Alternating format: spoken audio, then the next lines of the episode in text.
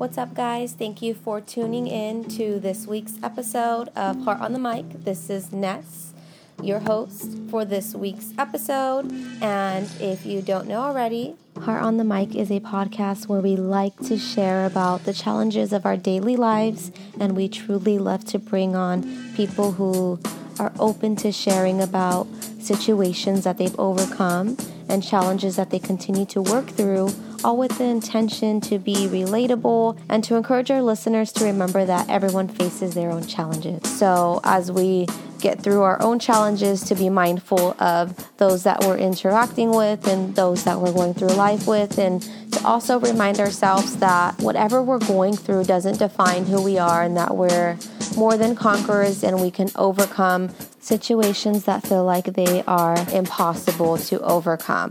So today we're finishing up part two of our interview with my close friend Cheryl Nguyen. So here we go.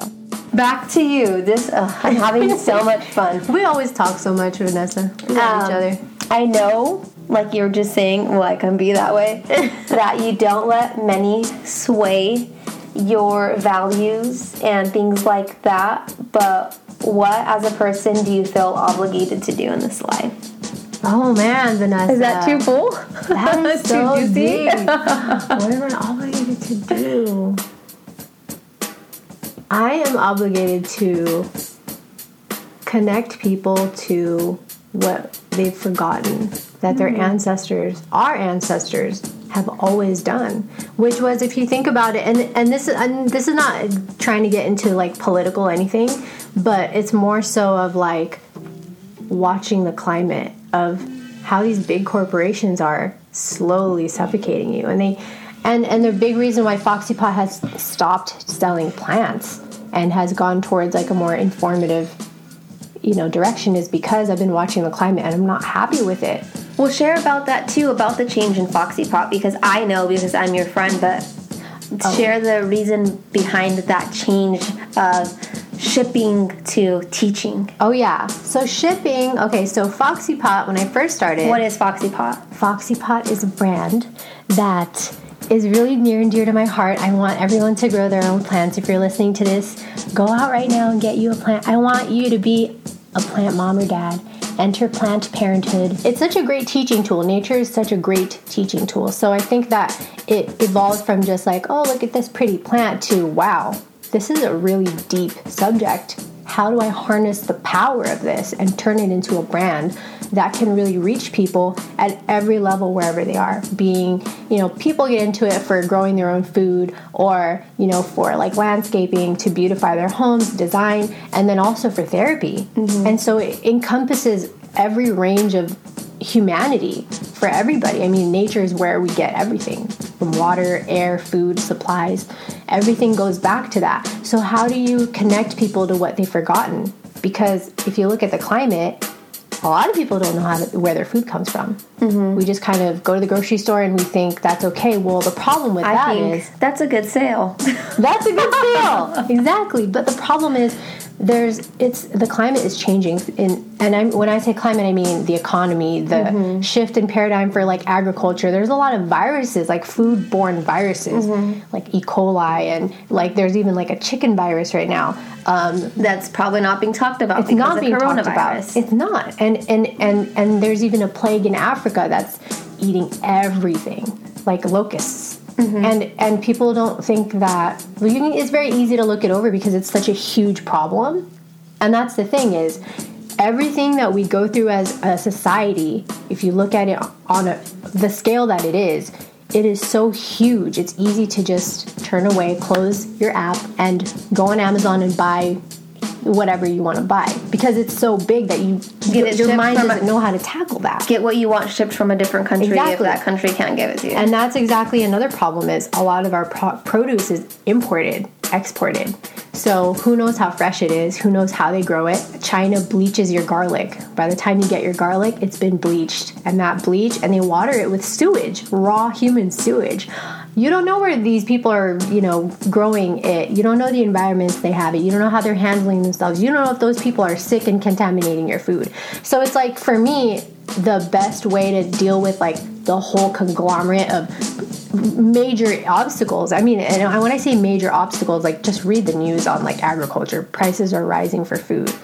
Um, we have a population of 8 billion people now the U.S. government is asking, ordering farmers to downsize their livestock and their crops. For what reason? I don't want to get into that. It's political, but just know that there will be a food shortage in the next 20 years, where our children will see this as you know something that could have been mitigated if we really just sat down and thought back to the basics. What do we do? So that's what Foxy Pot is now. Is it went from something as frivolous as oh, look at these cute plants which is great i love that to now it's like we got to get down into people's psyche and say take back the power that's in your hands and really learn how to grow at least one crop mm-hmm. if you you know everyone can grow no matter where they are you can grow on a balcony you can grow indoors you have indoor lights you can you know grow on a community garden plot you can go out in your community and form like you know something with your community where you can do like food trading and it's local mm-hmm. it's fresh it's not imported. You know you know where your food is coming from and you know that you can trust it. And so i think that's a huge i mean you're going to trust all these people from big farms that are potentially abusing your food. There's so many issues with that right now even in australia they've had to demolish, and this was last week, they've had to demolish tens of thousands of strawberry crops because people, whoever they are, are putting like needles into the strawberries. So little children are popping strawberries in their mouths and they're getting a mouthful of razors and needles. It's oh. happening all over Australia. And it's like people are sabotaging the food industry for whatever reason. So I think it's really important for me as a brand that encompasses nature to really kind of ingrain that back and weave it, kind of bring us back into that path of like, we are our own power. We don't need to rely on some random farm in Germany or China or Mexico when you have your own knowledge. Yeah, and and the funny thing is, like I was saying before, is your ancestors knew this stuff. They knew how to not even just grow plants, but they knew how to they knew how to raise you know livestock they knew how to build their own houses. They knew how to collect their own water. They knew how to purify their own things and and to you know just That's so true. That. I've never thought about that because at the end of the day, we all have a lineage to follow. Yeah, and all of our families have different trades that they came from. So if they didn't know how to build, they had somebody who knew how to build and trade things oh yeah with to get what they needed just like, look into your lineage and see who in your especially because you're mexican, mm-hmm. mexican, and irish and irish mm-hmm. are you mm-hmm. serious you never knew i didn't know that yeah. what my mom's irish no way yeah. Oh, but mexicans i always have appreciated their love for agriculture because aztecs mm-hmm. were amazing and I, I actually look at and we study their models you know, and for whatever reason they they've disappeared.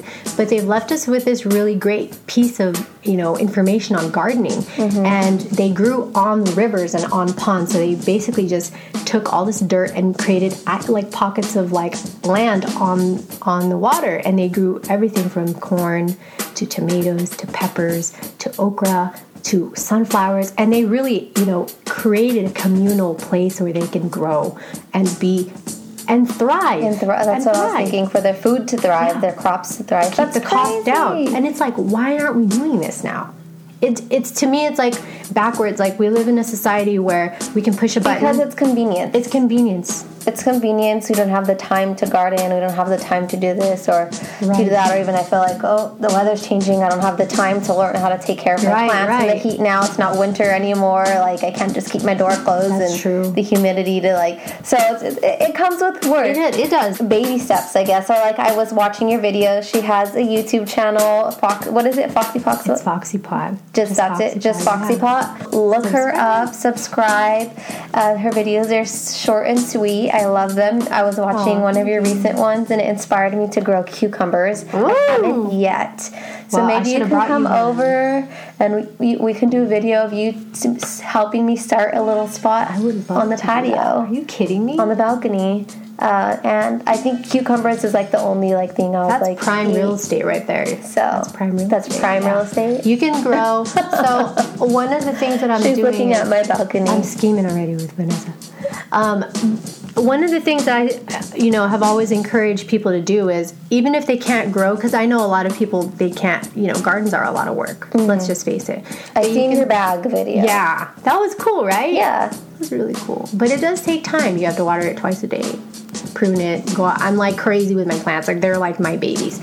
So if you don't have time to do that, um, at least plug into a community. You know, maybe you could volunteer at your local garden. You know, a lot of people now are growing gardens in a community. So maybe if you don't have land, I know at least Garden Grove, the city of Garden Grove, has like a community do? garden. That's awesome. Yeah, over there by Garden Grove High School, You Lincoln Ed.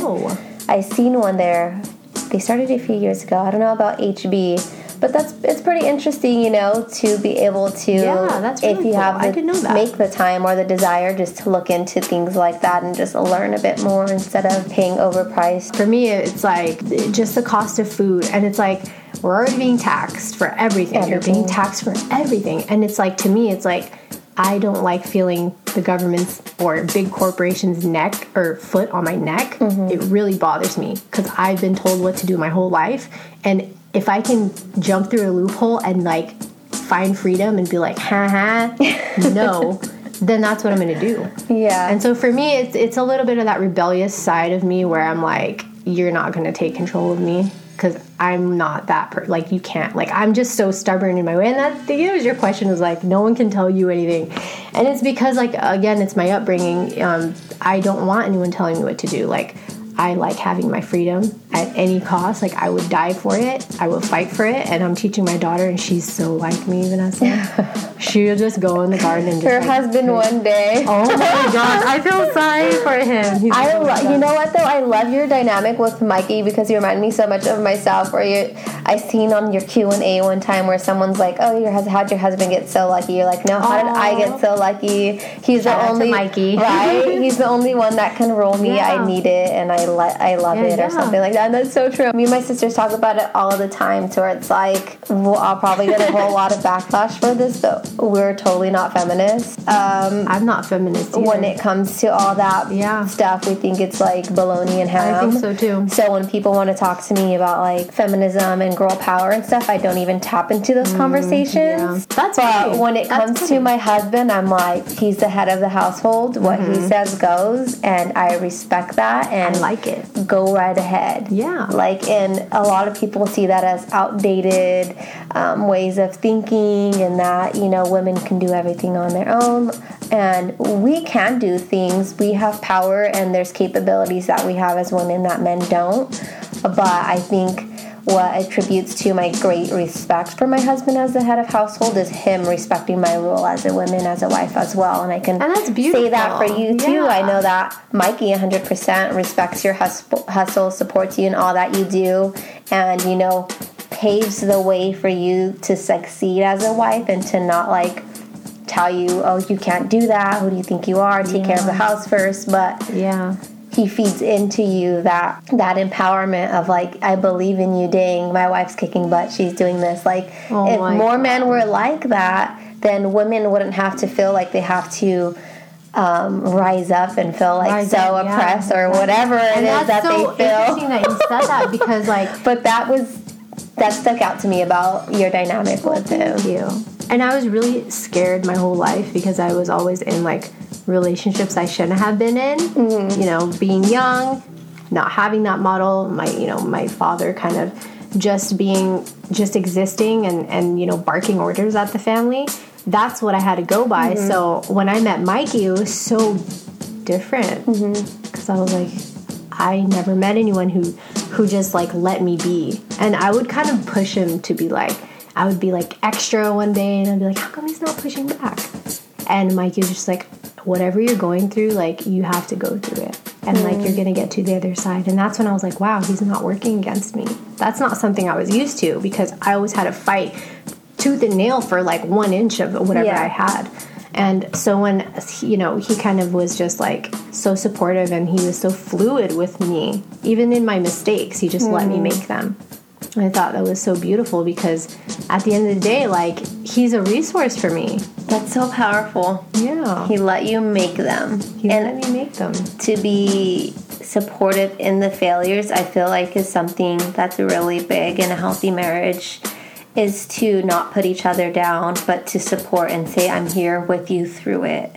I don't know how you feel, or I don't know what you're going through, but I'm here with you. I'm here to get through it with you. Yeah. And uh, my husband and I were just talking about that the other night about just a whole lot of 10 years, 8 years ago How long have history you guys stuff. been going on? I've known him since 2005. That's a long time. Uh, yeah, That's a long time. I've known him a while, um, almost half my life, Oh my technically. gosh, yeah, that's so cool. So it's just important that It is. well, our husbands are just the best. We are. We got really blessed. We got really, really but I cut you off. What were you gonna say when I brought up Mikey and just him? Oh. you um, said, "Oh, I'm glad you said that," and then I got excited about No, I'm just something. I'm just glad that you said that because like you know we do have such a similar dynamic in our relationship Like we both are women who want something uh-huh. greater than ourselves, and our men just kind of like let us do mm. that. So It's important. So, in a nutshell, just really support those that you love. Guide them with nuggets that they can run with. Don't be so quick to say you're doing wrong. I don't agree with what you're doing. But then again, I strongly believe in better the wound of a friend than a kiss of oh, an Oh, yeah. enemy. Yeah. So just be be someone who's willing to provide support, who's willing to just guide and be a resource and love on people. I feel like that's just so important, and always just um, keep God's wisdom number one. If you're a believer and you know the things of the Lord, like I feel like that's just so important in relationships. Like you were saying, you felt so detached and that you didn't have what you needed growing up, and it's just as a mom now you pour all that into your daughter for oh, never yeah. having that. it's so beautiful. I love it. So, I know you're a hustler. Wait, two questions. Earlier, I was going to ask you, since you said about having to make your own way, what was your first little hustle? My first hustle. Oh my gosh. Since you said your parents didn't really give you money or Oh allowance or whatever, what do you remember? I remember. Okay, so the first hustle I ever had was I worked at the Dub Car Show. Do you know what that oh, is? Oh, really? I went to the Dub Show. You did? Yeah. So I would set their st- and I, I like used a fake ID and everything, but my friend worked there, so he's like, "I'll get you in," and we would like set up stages. when it was at the Anaheim Stadium? Every, like when Oh, they yeah. would it- tour, they tour, yeah. only on the west coast though. i never went to the east coast to tour with them because it was just too much but like setting up stages for the dub show so like maybe like the on the day of i would get up super early and we'd go and like we'd you know like watch all the cars being you know brought in and that triggered me. I was like, oh my gosh, like at that time I didn't have a car, I was super broke, and I was just trying to like sustain myself because I was going from couch to couch to couch. That was a really hard part of my life because like I had like begged people to stay at their house, and I'm like, you're so like people would judge me like you're really smart. Why are you doing this? But I couldn't tell them like my parents were this mm-hmm. because the last time I did that, they would send me back to my parents' house. Or they'd call the cops and be like, or something would happen. and I would have to go You back. learned. Yeah, so I would like protect myself, not say anything, and just kind of chuck it up, eat it, bite the bullet, be homeless for a while. Like, cool. I just have to survive a couple years and figure this out. So I would work at the Dub Show, and we would set up stages, and I would see like. I remember Snoop Dogg would have like four bikes come in, and I would be like, "Why does this guy have four bikes?" And then, you know, I'd see like celebrities coming in and like looking at the because they would always let the celebrities kind of do a walkthrough before Yeah. everything. So that was my real first taste of like seeing success. Oh. And I was like 16, and I was like, wow, Vida Guerra just walked in, or Vida Guerra, Vida Guerra. I don't know. The, the model. Oh, Weta. Um, and you know, she had like all this entourage, and then I saw like Usher and Fabolous and all these people, and and I just thought to myself like they carry themselves so differently, you know. And I'm over here like so insecure, and you can tell by my body language. Like I've always been kind of struggling with that because like uh, with abuse and like um, you know things like that. I've always been kicked down, so I've been struggling with that. So when I first noticed like celebrities walking in, I was like, wow, they have this aura about themselves that I want to emulate so badly. What is that? And um, so that was my first hustle. And I think that was an important hustle because I was exposed to a complete opposite side of the spectrum from what I was ever allowed Shown yeah, to see. And I was exposed to like success. And the thing with me was like they're doing what they love to do. They're doing they're themselves. They they're mm-hmm. dressed, you know, celebrities dress very eccentric.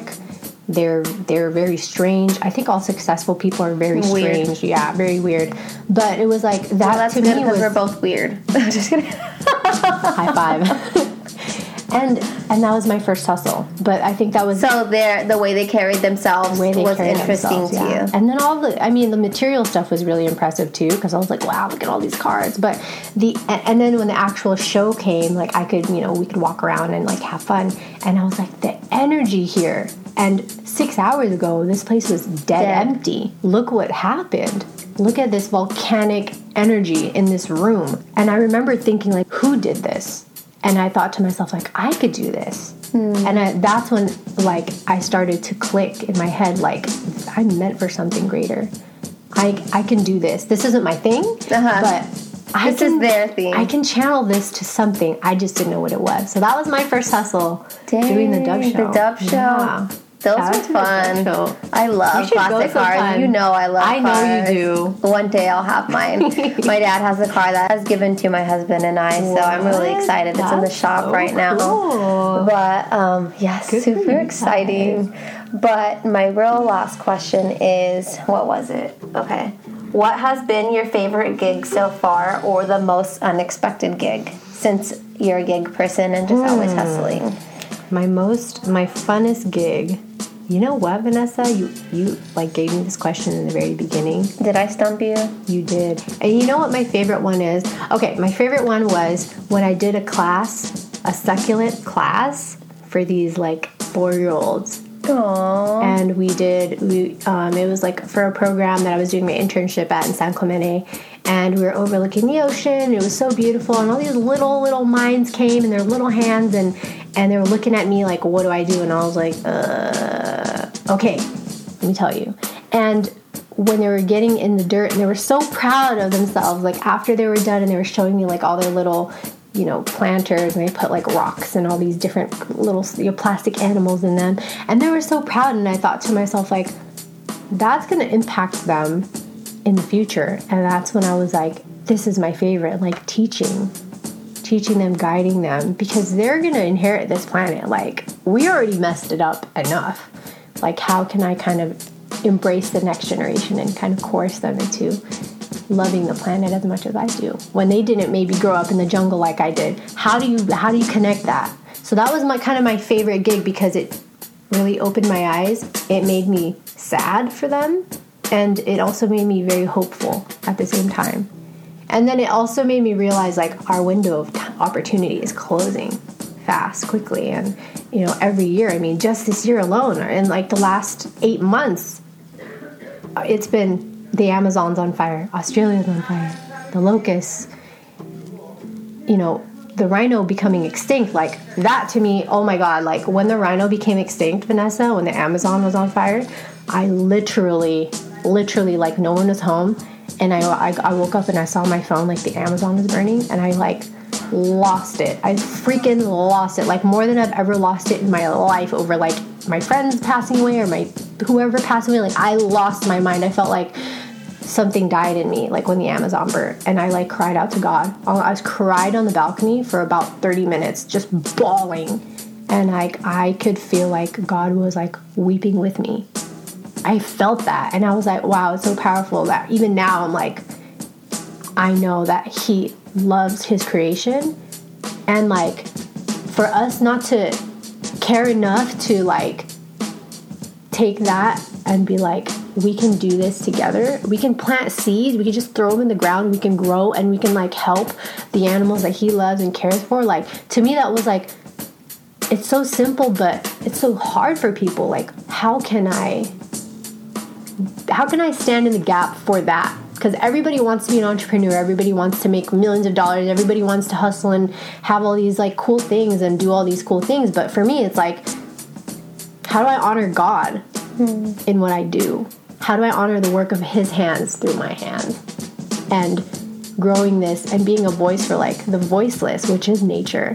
And she really is everything. She gives to us, she feeds us, she nurtures us, she lets us thrive, you know.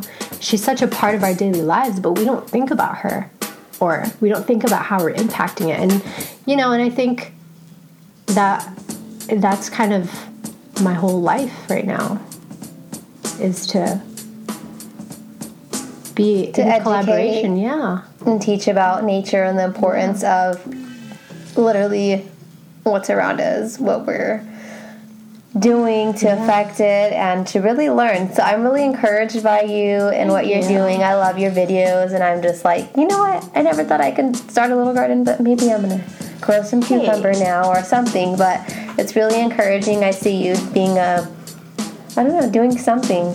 I see you doing something, educating the younger generation. I feel like you would be doing great at it, um, and just making that impact.